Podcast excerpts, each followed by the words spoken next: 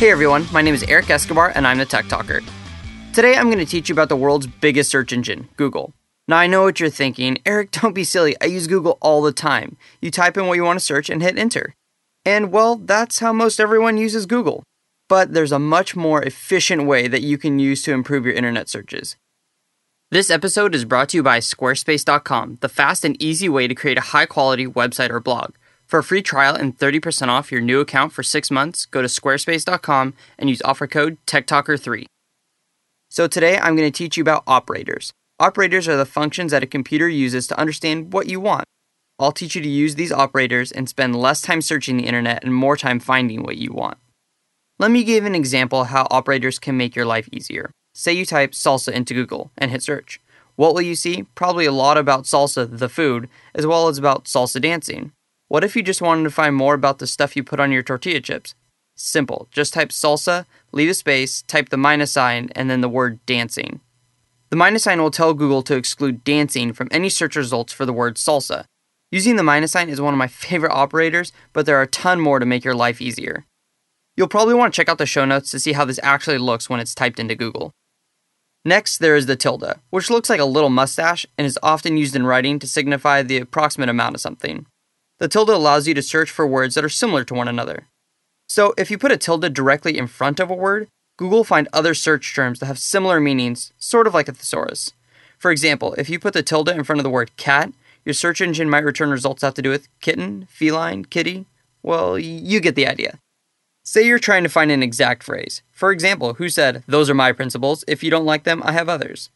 Just type the whole thing with quotation marks around it, and Google will only search for that exact phrase instead of each word individually.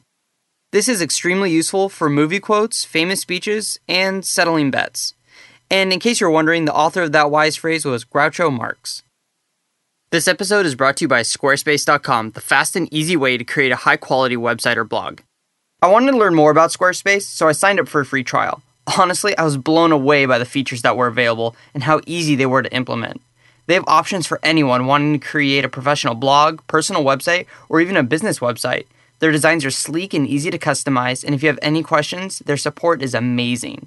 Not only that, but they are completely set up for any social media integration. And you can tailor your site to include a mobile interface for those people who be viewing your site from a smartphone or tablet. If you've wanted to create a high quality website or blog, look no further than Squarespace. So for a free trial, go to squarespace.com, sign up for a free account, no credit card needed, just try it out to start building your website. Then, if you decide to purchase it, use offer code TechTalker3 and get 30% off for 3 months. That's squarespace.com and use offer code TechTalker3. Okay, so in case the math dude isn't around to help you out with a math problem, Google will come to your rescue. Try putting 3 times 5 in the search bar. Google will interpret and solve it for you. It can even convert most types of units. As an engineer, I can't tell you how useful it is to be able to type 3 cubic meters to cubic inches for a quick conversion. The feature of direct answers goes even further. If you type movie, define, stocks, or weather, followed by a colon in your search term, Google will bring back showtimes, a definition, a stock quote, and even the weather of your search term. This may save you valuable time and clicking effort, and it gets even better. Google can search within websites too. So if you want to search for a tip from one of my earlier Tech Talker episodes, all you have to do is type the word site, followed by a colon, and then the website you wish to search in. This will bring back results only from that website. This is an invaluable tool that I use all the time for research.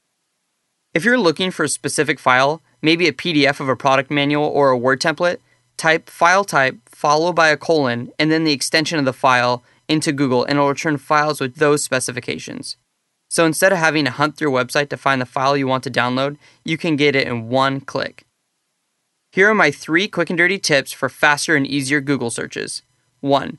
Use the tilde, minus, and quotation marks to narrow down your results. 2. Use Google for instant math solutions and even value conversions in one click. 3. Search within individual websites to find a direct path to the content you're looking for. Now, for those of you that have never used these special tricks to search Google, I highly recommend going to the Tech Talker website so that you can see an even more extensive list of other search tools that will save you time and frustration in the future. Do you have any nagging tech questions? Post them on the Tech Talker Facebook wall and I'll be happy to answer them. I'm going to be dedicating an entire episode to these questions soon, so make sure to let me know what you want me to tackle in the future. If you have any questions about this episode or suggestion for a future podcast, send me an email at techtalker at quickanddirtytips.com or post on Tech Talker Facebook wall. Until next time, I'm the Tech Talker. Keep me technology simple.